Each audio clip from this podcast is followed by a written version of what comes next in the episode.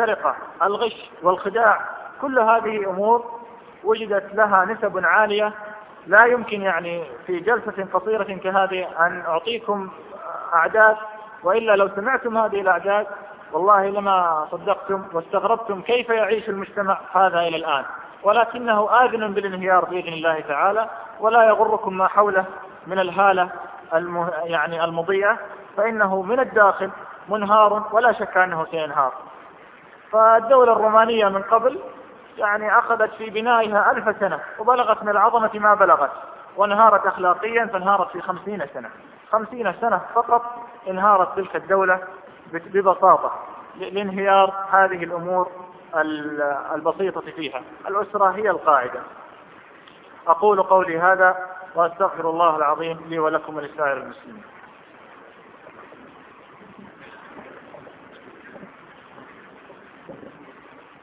جزا الله أخانا عدنان خيرا، فإنه قد والله بين أمور ما كنت أعرفها أنا شخصيا، ونسأل الله سبحانه وتعالى أن تلقى هذه الأمور آذانا صاغية وقلوبا واعية، نقي أطفالنا وذرياتنا هذه الشرور. إذا كانت تلك المجتمعات التي تبيح ما تبيح من الآثام والخطايا، ولا ترى نقصا في كثير من الأمور، بدأت تضج ويضج عقلاؤها، فما بالكم أيها الإخوة بمجتمعاتنا الإسلامية الطاهرة التي كما قال الأخ الشيخ سفر: قل إنما أنذركم بالوحي. هذا هو ما تسير عليه هذه المجتمعات. في الواقع هنا نقطة نحب أن نعود فيها إلى الأخ الشيخ سفر في موضوع التلفاز والبرامج التلفازية والفيديو وما شابه ذلك. بعض الإخوة ولا نظنهم إلا من باب الإخلاص وربما التحرك لعمل شيء ما لوقف هذا السيل الجارف، يأتون بأفكار ويقولون: لما لا نعمل أشياء إسلامية؟ لما لا نعمل أفلام إسلامية؟ لما لا نعمل أفلام كراتين إسلامية مثلا؟ وهناك طبعا لا نشك أبدا أن هناك المغرضون الذين يندسون وراء هذا، ولكن هي الظاهرة الموجودة الآن. فالناس قسمان إلا من رحم ربي: إما أناس متجهون خاضعون لهذا الغزو الفكري ولا يرون به بأسا، بل يرونه هو عين الحضارة وهو المطلوب وهو المراد، وهذا والله فيه الدمار. وآخرون رأوا في هذا البديل سلامة لهم. الأمهات يتضجرون من الأطفال في البيوت، وتعلمون حال البيوت هذه الأيام وصغرها وحبس الأطفال فيها.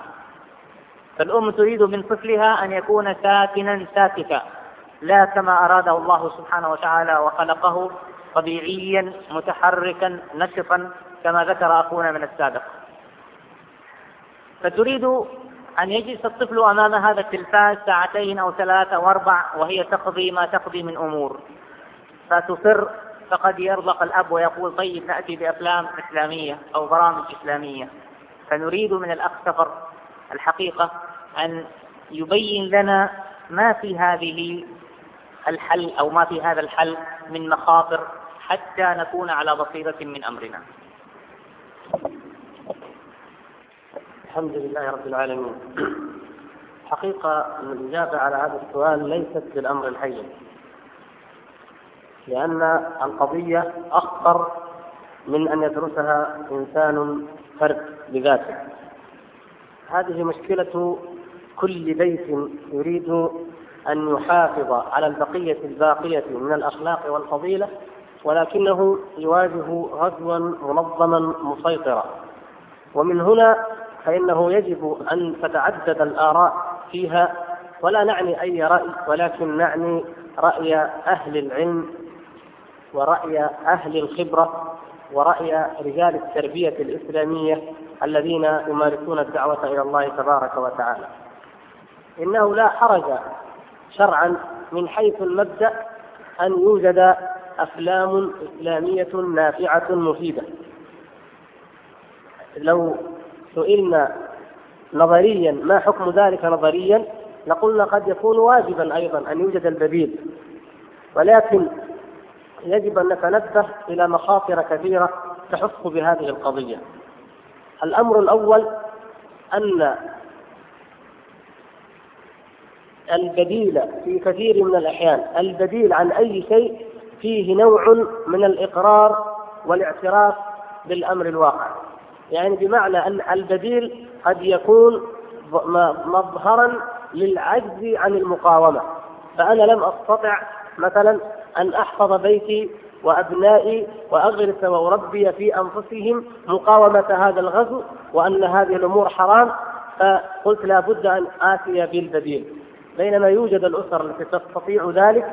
ولو جعلنا الأصل والأساس هو أننا نقاوم هذا الغزو ونجعل البدائل الصالحة، نجعل البديل أمورا صالحة ليس شرطا أن تكون من جنس ذلك الغزو، كالطفل الذي يأتي مثلا من المدرسة بعد الظهر يتغدى يرتاح قليلا يذاكر العصر يذهب المسجد يحفظ القرآن إلى العشاء، بعد العشاء ينام إجباري يستيقظ مبكرا. هذا الطفل إذا ربي تربية سليمة على أن هذه أشياء أقل ما فيها أنها تضيع وقته وأنه لا يستطيع أن يسهر ولا يستطيع أن يتلقى معلوماته ويعلم أن هذه الأمور وما فيها من حرام وما قد تجره وما قد تجر إليه من فساد، فهو يقتنع بذلك وإن كان صغيرا مع التربية السليمة. وماذا يربح الإنسان إذا خسر أسرته؟ مهما كان نجاحه ماليا أو ماديا أو حتى لو دعويا، نجح في أن يدعو طائفة كبيرة من الناس إلى الإسلام لكنه ضيع أطفاله وضيع زوجته، هذا خسران مهما كان إلا من كتب الله له الغواية. هذا الشيء الآخر أن هذه البدائل ما ذكره أخونا الطبيب عدنان وما يذكره الأطباء من المساوئ العضوية موجودة على أي حال، ما ينتج عن ذلك في النظر أو في الأعضاء أو في عدم الحركة أو ما أشبه ذلك، كل المساوئ العضوية موجودة سواء كان هذا الشيء صالحا أو سيئا. ولهذا فأنا قرأت وسمعت أيضا ندوة إذاعية أن بعض دول أوروبا وبعض الولايات الأمريكية في ولايات من أمريكا حددت مشاهدة الأطفال للتلفزيون بساعة واحدة في اليوم فقط، وجعلت ذلك تشريعا إجباريا في الدولة وفي الولاية، وتلزم به الناس أن لا يروا التلفزيون إلا ساعة واحدة، ثم بعد ذلك يتحدثون عن محتوى هذه الساعة وماذا سيكون، لكن يفرضون أن لا يزيد عن ساعة واحدة. فكيف بنا نحن الذين يعني تعلمون ما الحمد لله مفارقتنا لهم بمقتضى أن أصحاب الصراط المستقيم يجب أن يخالفوا أصحاب الجحيم. فهؤلاء رأوا الآثار العضوية التي تنتج عن المشاهدة في التلفزيون وإدمان ذلك، فقالوا لابد أن يحدد هذا القدر بساعة واحدة من 24 ساعة. هذا شيء. والنقطة الثالثة هي أن ما يوجد اليوم باسم الأفلام الإسلامية أو ما قد يوجد هو كأي أمر من أمور حياتنا نحن المسلمين اليوم، يخضع لماذا؟ يخضع لذوق ولرغبة المشتري كما هو خاضع لعلم وفقه المنتج. بمعنى أن المنتج الذي لا يعرف الحلال من الحرام أو لا تقيد بكثير أو ببعض أحكام الإسلام قد ينتج أفلاما فيها محرمات ظاهرة واضحة، وكثير من الآباء لا يدركون الفرق بين الحلال والحرام في هذه الأمور، لأن الدعوة العامة، لأن الفقه الشرعي في المجتمعات الإسلامية ضعيف محدود، فئة محدودة فقط التي تستطيع أن تنتقي وأن تختار.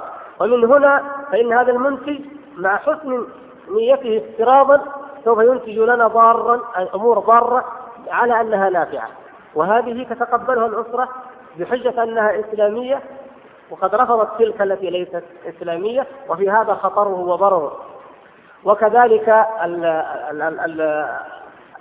قضية الرقابة، قد يقول واحد نخضع هذه الأشياء للرقابة، طبعا هذا كلام تعلمون أن الأفلام غير الإسلامية فيها ما فيها من المحرمات مع وجود الرقابة، وفي أمور لا تتعارضها الرقابة. فإذا قلنا الأفلام الإسلامية تخضع لرقابة شرعية دينية، فإن الحال سيكون كحال هذه الأفلام التي تخضع لرقابة من الجهتين وأنتم ترونها. فبالعكس الرقابة مهما إن وجدت فرضا ستجد نفسها أنها أمام شيء عادي جدا مطالب بأن يراقب مئات من الأفلام الخليعة الفاجرة، فيأتيه فيلم إسلامي أو هذا الذي يأتيه إسلامي يقول هذا إسلامي طيب هذا، فلا يراقبه. فنتيجة ذلك أن تنتشر في المجتمع أخطار قد تكون أكثر خطرا من تلك الأفلام الواضح أنها للفسق والعفر والدعارة. وأنا أضرب لكم أمثلة واضحة، أنتم تشاهدون ما يسمى أحيانا بالتمثيليات أو المسلسلات الإسلامية، ولا سيما في شهر رمضان أو في موسم الحج. الحق يقال، كلمة نقولها لله عز وجل، أنه لو أنه وضعت مكان هذه الأفلام أفلام ما يسمونه حب وهي فاحشة، الله تعالى ما سماها حبا وإنما سماها فاحشة، لو وضعت الأفلام العادية الغرام والعشق العادي لكان والله أسلم من هذه الأفلام. والله لقد رأيت بعيني في موسم حج من الحج فيلما عن قصص الأنبياء ظهرت فيه القصة كانت عن داود، والله إنها ممثلة تمثل زوجة داود عليه السلام، داود الذي أثنى الله تعالى عليه في القرآن الكريم نعم العبد إنه أواب، زوجة نبي، والله الصدر والشعر والنحر كله مكشوف، وتختلط بالأجانب وتكلم طالوت وتكلم فلان، وزوجة من؟ زوجة داود. هذا والله أفحش من لو كانت هذه اسمها كذا وزوجة فلان من الناس وتختلط بغيره.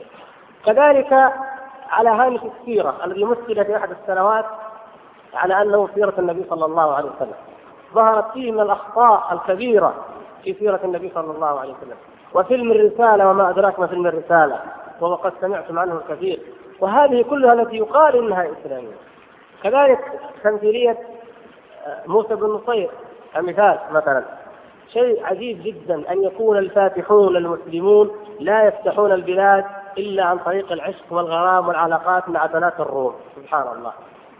أيضا سنة من السنوات كان الموضوع عن أبي عبيدة عامر بن جراح، أمين هذه الأمة مات، يعني هذه هي الأمة المصطفى، ثم أورثنا الكتاب الذين اصطفينا من عبادنا. بالله عليكم هل في الأرض أمة أكثر أمانة وعدلا وحقا من أمة الإسلام؟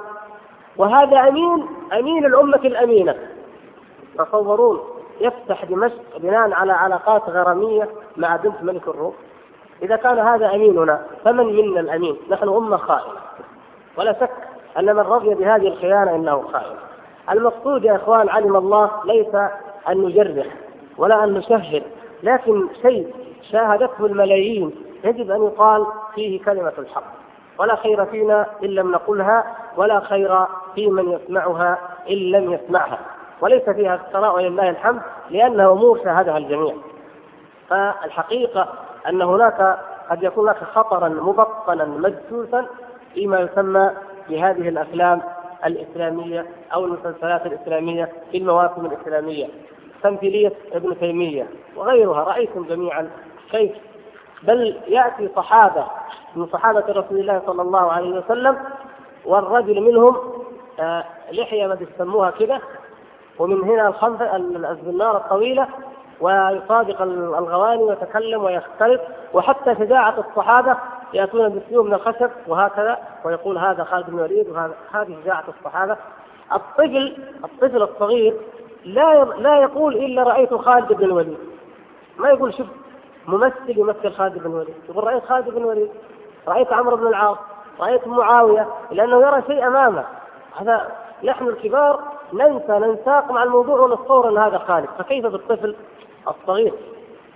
وأشد من ذلك أن يأتي في فيلم آخر نفس ذلك الممثل الذي كان يمثل أبو عبيدة أو خالد بن الوليد، وإذا به لص من أكابر المجرمين، ويأتي في فيلم آخر وإذا به داعر من أكبر الزناة ومدمني المخدرات، وهو نفس ذلك الرجل.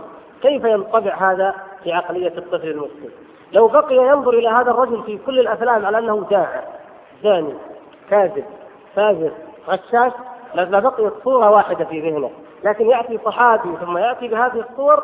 هذا التناقض الحاد الذي أشار إليه أخونا الدكتور عدنان وفقه الله وإياكم جميعا، وهذا مما يسيء ويفسد سمعة الصحابة، وبالتالي يفقد الشباب المسلم القدوة التي يريد أن يتأسى بها.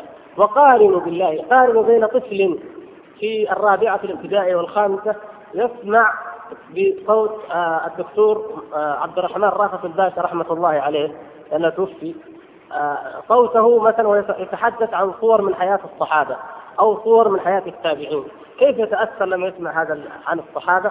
ولكن انظروا واسألوه لو رأى فيلما من هذه الأفلام حتى تجدوا الفرق بين الإعلام النظيف وبين الإعلام المغشوش. الحقيقة أن أخذنا وقتا أطول، لكن هذا السؤال هو جاء فجأة في ضمن الندوة وأحببنا أن نعطيه بعض حقه، والحمد لله رب العالمين. في الواقع الموضوع مهم جدا ويمس الناس أجمعين، وقل أحد إلا وهو متأثر به. لذا أيها الإخوة إنها مسؤولية عظيمة. هذا الغزو الفكري أو الخطر الفكري الذي يهدد أسرنا المسلمة يجب أن نعيه وأن نهتم به وأن نوجد الحلول وأن نبعد هذا الخطر عن أنفسنا بكل ما نملك. نود أن ننتقل الآن في الواقع إلى خطر آخر يهدد الأسرة المسلمة. كما قلت لكم سابقا، هذه الأخطار الفكرية تتسلل إلينا، وقد يكون للبعض العذر في عدم الاطلاع عليها لأنها تغزو الفكر وتأتي قليلا قليلا وتكبر فجأة. ومع هذا فالدعاة ينبهون والعلماء يحذرون، ونسأل الله سبحانه وتعالى أن يلهمنا صوابنا. ولكن هناك خطر مادي يمثل أمامنا ونراه يتحرك ونراه يزداد ونحن غافلون. إن الله سبحانه وتعالى عندما خلق الذكر والأنثى أعطى لكل منهما مهمة في هذه الحياة.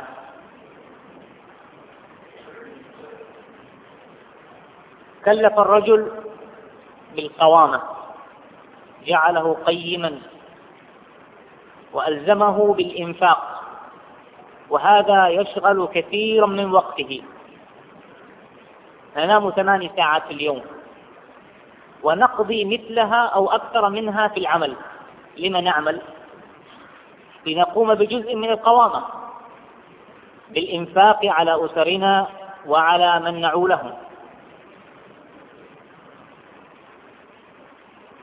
وكلف المرأة بعمل آخر لا يحسنه البتة أحد غيرها وإن تضافرت الإنس والجن. إن بقاء هذا الجنس البشري مرهون بأن تحمل المرأة أن تلد، وبعد أن تلد تحضن أولادها وتنحني عليهم، تحنو عليهم، ترضعهم 2 سنة ثم تربيهم وتغذيهم غذاء ماديا وفكريا حتى يشبوا عن الخوف ويخرجوا إلى المجتمع وقد بلغوا شيئا من العقل. الخطر المادي الذي نراه متماثلا أمامنا قد اجتاح أمما كثيرة، بل اجتاح الأمم كلها في مشارق الأرض ومغاربها،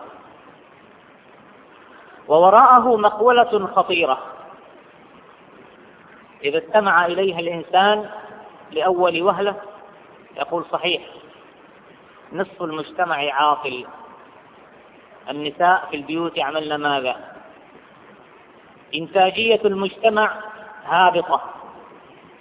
لو اشتغل هذا النصف الموجود في البيوت لازددنا ارتقاء وازددنا حضارة وكنا أكثر في القوات المادية، وهذا يخدع كثيرين، خدع مجتمعات كثيرة بهذه المقولة. ووجه آخر لهذه المقولة يخص الفرد نفسه، يقولون له امرأتك عاطلة في البيت، هذه الأسرة يمكنها أن تزيد من دخلها، لما لا تخرج المرأة وتعمل بضع ساعات فهي تنفع الوطن وتنفع أيضا الأسرة بزيادة الدخل، فبدل أن يأتي للأسرة معاش ب5,000 ريال يصبح الآن لديها 7,000 ريال أو 8,000 ريال. في الواقع أن مسألة المرأة وخروجها من بيتها ومزاحمتها الرجال سواء في الأعمال أو في الأسواق مسألة خطيرة تهدد الأسرة المسلمة. ونود من شيخنا الأخ سفر جزاه الله خيرا وثبته أن يبين لنا في الواقع تفاصيل هذه المقولة وكذلك خطأها من صوابها، إضافة إلى ما حدث في الأمم السابقة أو الأمم التي مشت في هذا الاتجاه. وحيث أنه قد حان وقت الصلاة فقبل أن أنقل الكلام إليه نؤذن ثم يتكلم. يا رب العالمين، قضية كبيرة وخطيرة هي قضية عمل المرأة، ولن نستطيع أن نوفيها حقها، ولكن حسبنا أن نشير إلى ما يوفقنا الله عز وجل إلى الإشارة إليه في هذه القضية. يكفيكم أيها الإخوة الكرام من كل أمر حامله وداعيه لتحكموا عليه. من الذي يدعو إلى أن تخرج المرأة وإلى أن تشارك في بناء الوطن كما يقولون؟ من الذي يدعو إلى ذلك؟ كل دعوة تأتيك أول ما تنظر إلى قائلها وإلى حاملها. لقد جاء النبي صلى الله عليه وسلم وأنزل الله تبارك وتعالى عليه الشريعة الكاملة الخالدة التي تكفلت بصلاح العباد إلى أن تقوم الساعة، فما وجدنا فيها هذه الدعوة، بل وجدنا ضدها. وهذا كتاب الله بين أيدينا وهذه سنة رسول الله صلى الله عليه وسلم بين أيدينا، نص قاطع صريح محكم. وقرن في بيوتكن ولا تبرجن تبرج الجاهلية الأولى. لا يمكن ولن يستطيع بشر أن ينسخ حكما من أحكام الله عز وجل. المرأة أساسا حياتها في بيتها، وأفضل شيء وخير لها ألا ترى الرجال ولا يروها ولو كانت في طريقها إلى المسجد، وصلاتها في قعر بيتها أو في بيتها أفضل من صلاتها في المسجد، مع عدم الاعتراض عليها إن رغبت أن تذهب إلى المسجد في حالات معينة وبشروط معينة، لكن الأصل في صلاة المرأة هو البيت وهي الصلاة وهي العبادة. هذه قاعدة ولا ننظر إلى واقعنا مهما ابتعد عنها، لكنها هي الأصل. 14 قرنا والأمة الإسلامية على هذه الحالة الفطرية، مهما انحرفت أو ابتعدت في تقاليد أو ما أشبه ذلك من الانحرافات، لكن تبقى القاعدة لها ثبات، وهو أن المرأة عملها في البيت ودورها عظيم في إنجاب الأطفال وفي تربيتهم وفي أعمال في البيت تستطيع أن تعملها، والرجل عمله خارج البيت. وعلى ذلك سارت الحياة، ولم تظهر هذه الدعوة إلا في العصر الحديث بعد قدوم الاستعمار وبعد انحطاط الأمة. وأول من دعا إلى خروج المرأة ومشاركتها وسموه تحريرا للمرأة هم النصارى الأقباط في مصر ونصارى لبنان الذين أنشأوا جرائد ومجلات، وكانت أول ما أنشئ من الصحف في العالم العربي كانت مجلات وصحف نصرانية أنشأها أولئك الذين تلقوا تعليمهم وحياتهم في مدارس الإرساليات التبشيرية كالكلية الإنجيلية التي سميت فيما بعد بالجامعة الأمريكية في بيروت. هذه الكليات الإنجيلية أخرجت ذلك الجيل الذي كان أول جيل يطالب بحرية المرأة ويصرح بأنه يريد لها أن تكون كالمرأة الغربية كأختها الغربية تماما سواء بسواء. وفي كل مجتمع فتش، انظر دعاة الخير، انظر إلى العلماء، انظر إلى أهل الغيرة والصلاح، هل تجدهم يدعون إلى هذه الدعوة؟ إنك لا تجد، لو فتشت لم تجد من يدعو إليها إلا من هو مشكوك في إخلاصه لأسرته ولبلاده ولدينه، لا بد من ذلك. بل ممن يكتبون عن دعوة تحرير المرأة أو خروج المرأة أو مشاركة المرأة، منهم من قد يكون له أم لم يزرها من سنة أو أكثر، منهم من تكون له زوجة والعلاقة بينه وبينها أسوأ ما يمكن، ولا يسمح لها ولا يعطيها شيء مما يقول إنه حرية وتقره أيضا بأنه حرية. وقد يكون له أخت وهو مقاطع لها غير باغ ولا واطع لها، ومع ذلك يكتب ويقول نريد أن تخرج المرأة. لماذا؟ الله عز وجل قد بين ذلك، والله يريد أن يتوب عليكم. هذه ذكرها الله عز وجل ضمن الآيات في موضوع العلاقات بين الرجال والنساء. والله يريد أن يتوب عليكم ويريد الذين يتبعون الشهوات أن تميلوا ميلا عظيما. يريد سكرتيرة، زميلة، صديقة في المكتب، امرأة متفرجة متبرجة يلهو ويعبث معها، ولذلك يقول لا بد أن تخرج المرأة وأن تعمل المرأة. ليس غرضه أبدا أن ينمي اقتصاد بلاده، ولا أن يطور وطنه، ولا أن يهتم بوضع المرأة، ولا أن يرثي لها هذه التي يسمونها الحبيسة في بيتها. هذا خروج على فطرة المرأة، حتى وإن كانت هذه المرأة كافرة أو مشركة. المجتمعات النصرانية، اليهودية، البوذية، كل المجتمعات التي تريد أن تحافظ على أخلاقها تستغرب وتستنكر ذلك. وجد الآن في العالم الغربي الذي خرج وعملت المرأة فيه إلى أقصى ما يمكن، وجد جمعيات تسمى جمعية العودة إلى البيت، مكونة من نساء ويطالبن بالعودة إلى البيت، وأن تقوم الأم برسالتها الحقيقية وهي الأمومة، فليس هناك رسالة أعظم منها. المرأة عاطفية بطبيعتها، مهما عملت ومهما أخذت من مرتب، أعظم وأعز شيء لديها أن تحتضن ابنها. لو قلت لها ما رأيك احتضانك لابنك هذا أو بنتك طفلتك وتقبيلها أفضل عندك أم هذا المرتب وهذا المنصب؟ والله ترمي. والآن أصبحنا نقرأ على صفحات الجرائد كما تقرؤون وكما تعلمون المرأة التي تقول لم يرغب فيه ولم يخطبني أحد، البنات فتيات، لأنني جامعية ولأنني موظفة، أنا مستعدة أن أترك العمل ومستعدة أن أفعل كذا وكذا بالشهادة إذا وجدت الشاب الذي يقبلني زوجا. سبحان الله، في مجتمعنا أصبح هذا الشيء موجود. لماذا؟ لأننا أخرجنا المرأة عن طبيعتها وعما فطرت عليه.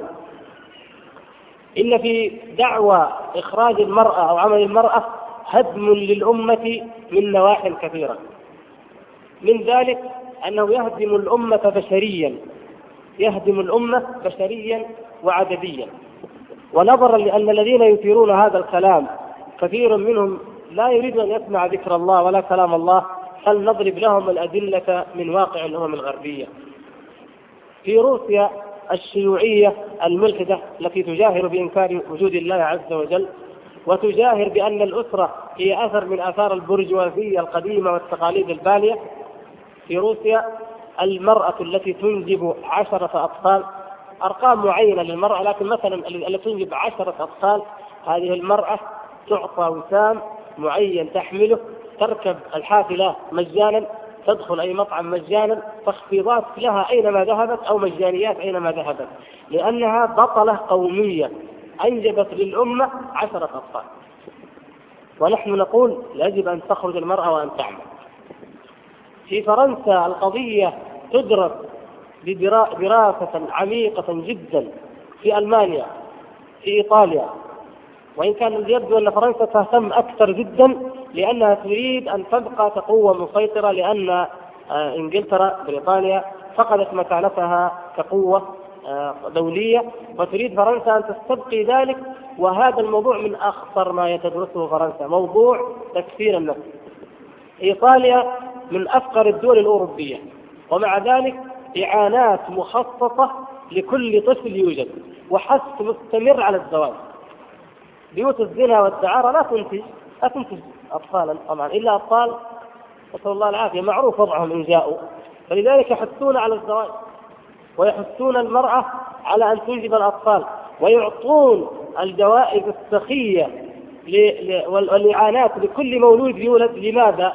لأنهم لا يؤمنون بالله ولا باليوم الآخر، يؤمنون بالمادة، فيقولون حتى تعوض المرأة، تقول لو أنا أعمل سأحصل على كذا 1000 ليرة، لا لو أنا أنجب أطفال أحصل على 500 و 200 وهكذا، فتوازن بين راحتها النفسية مع هذه 300 مع كذا أفضل من 1000، فتقبل الإعانة والزواج وتترك العمل.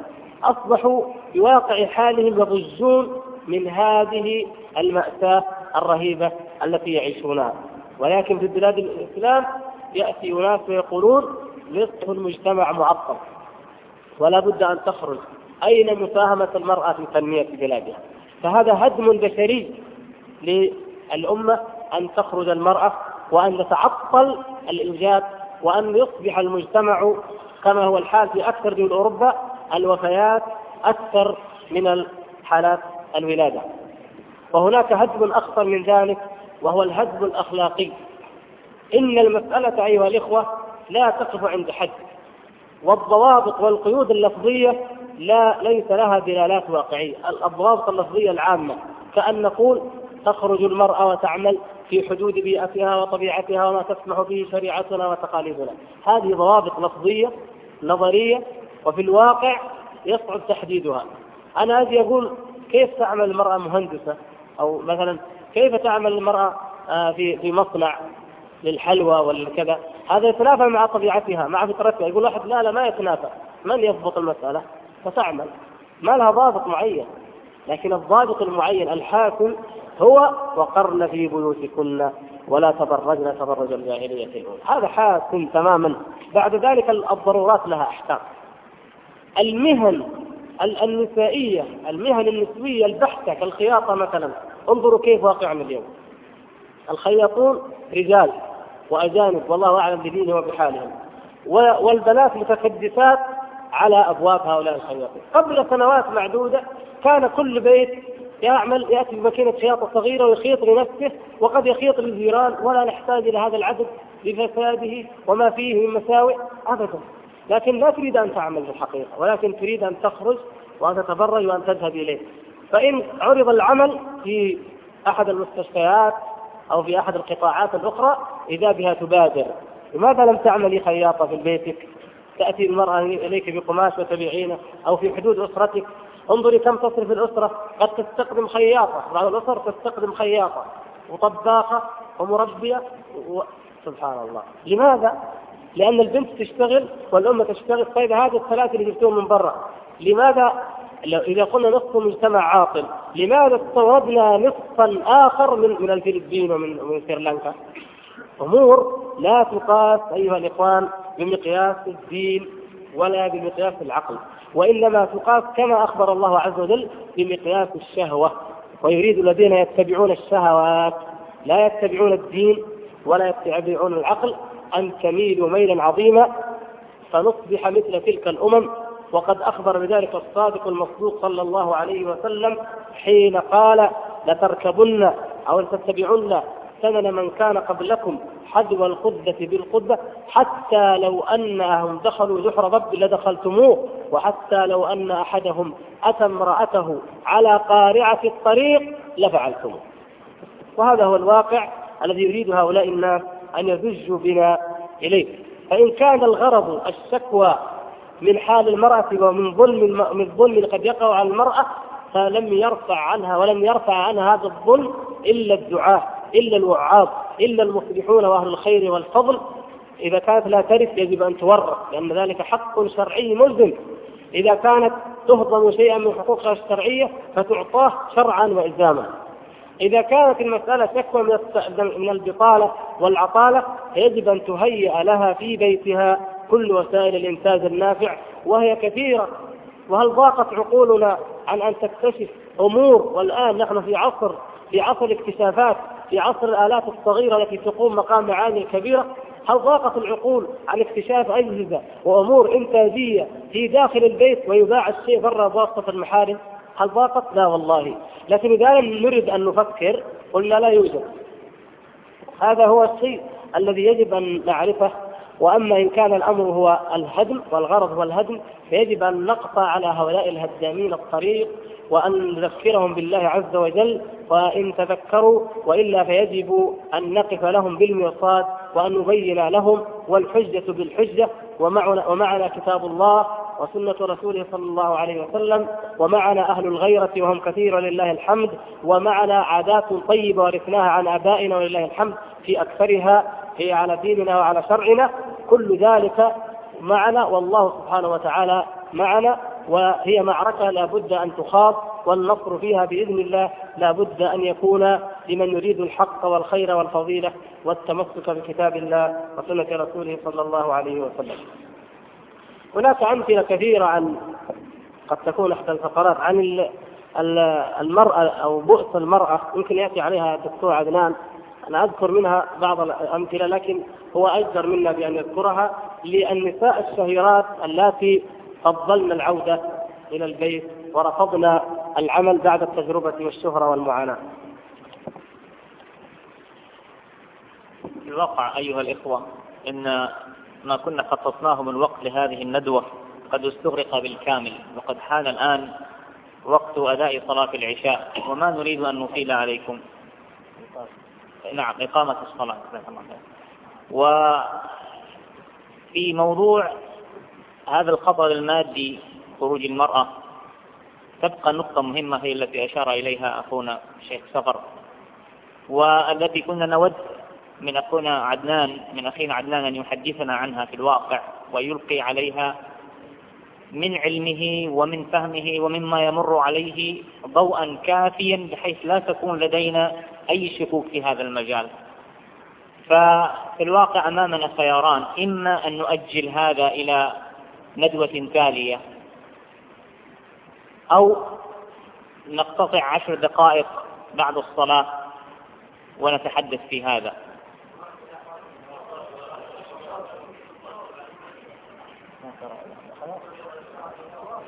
طيب،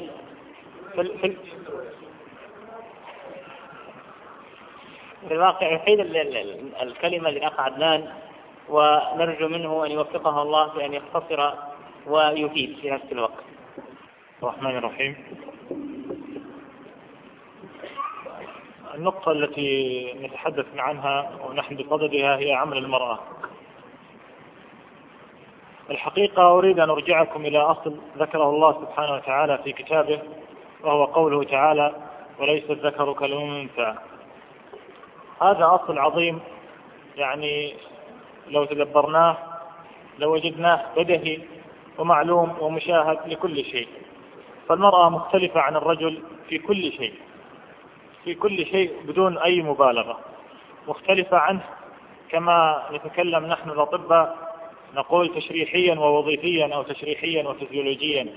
فهي من أصلها مختلفة عنه، من أصل النطفة ومن أصل التكوين مختلفة عنه. وليس الذكر كالأنثى، وسبحان الله العظيم. فالاختلاف على مستوى الصبغيات أو على مستوى الخلايا التي هي يتكون منها الإنسان ويتكون منها الأنسجة، وهي أصل الحياة. الخلية الحية هي أصل هذه الحياة. فخلية الرجل مختلفة تماما عن خلية المرأة، كلاهما يحتوي على 46 من الصبغيات، ولكن هذه مختلفة عن هذه. فهناك ما يسمى بسين وصاد بالنسبة للرجل، وهناك ما يسمى بسين وسين بالنسبة للمرأة. فهذه الصبغيات وهي أصل في هذه الخلية مختلفة تماما. لو أخذنا خلية من خلايا الدم كريات الدم البيضاء للرجل وخلية من كريات الدم الحمراء ونظرنا فيها تحت المجهر لوجدنا اختلاف كبير بين هذه وهذه. فهذه فيها خلية المرأة فيها زيادة تعرف برأس الطبلة أو مطرق الطبلة، يراها أي إنسان يعني لديه خبرة تحت المجهر، وبذلك تميز الرجل من المرأة. هناك أيضا قضية أخرى، لو أخذت أي خلية من خلايا الجسم تأتي وتأخذ مدحة من فم الرجل أو المرأة وتنظر تحت المجهر فتجد أن خلية الرجل مختلفة عن خلية المرأة. خلية المرأة في نواتها جسم يسمى جسم بار يميز به عن خلية الرجل. فهي على هذا المستوى سبحان الله تعالى مختلفة. ثم حتى على مستوى النطفة، نطفة الرجل مختلفة عن نطفة المرأة. نطفة الرجل بالملايين وهي الحيوان المنوي بحجم معين وبلا عدد، يعني أعداد رهيبة سبحان الله، وفي أي وقت تفرج.